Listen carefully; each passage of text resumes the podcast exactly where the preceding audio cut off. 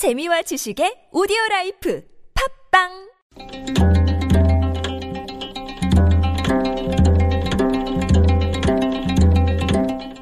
한문학자 장유승의 길에서 만난 고전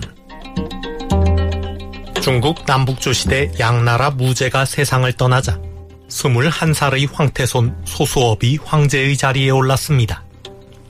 무제의 유언에 따라 원로 대신 서효사가 젊은 황제를 보조하여 국정을 운영하였습니다.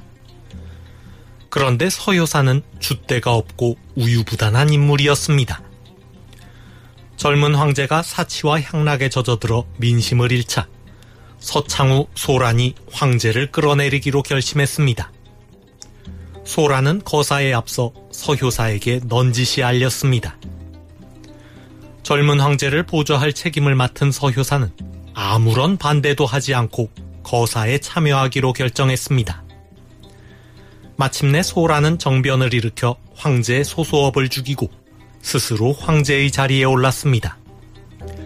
서효사는 새로운 황제 밑에서 부귀영화를 누리며 여생을 마쳤습니다.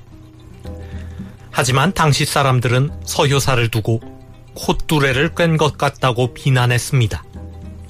콧두레를 꿰 소처럼 남의 말만 듣고서 이리저리 끌려다닌다는 것입니다. 중국 역사책 남사에 나오는 이야기입니다. 콧두레를 꿰 것처럼 남의 말만 듣는다. 한자로 청인천비입니다.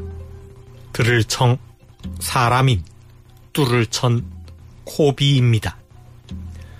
짐승의 코에 구멍을 뚫어 콧두레를 꿰뒤 곱비를 매면 아무리 힘세고 사나운 짐승이라도 이끄는 대로 끌려갈 수밖에 없습니다. 청인천비는 콧두레에 꿰인 짐승처럼 줏대 없이 남에게 끌려다니는 사람을 비유하는 말입니다. 국정조사가 마무리 단계에 접어들었습니다.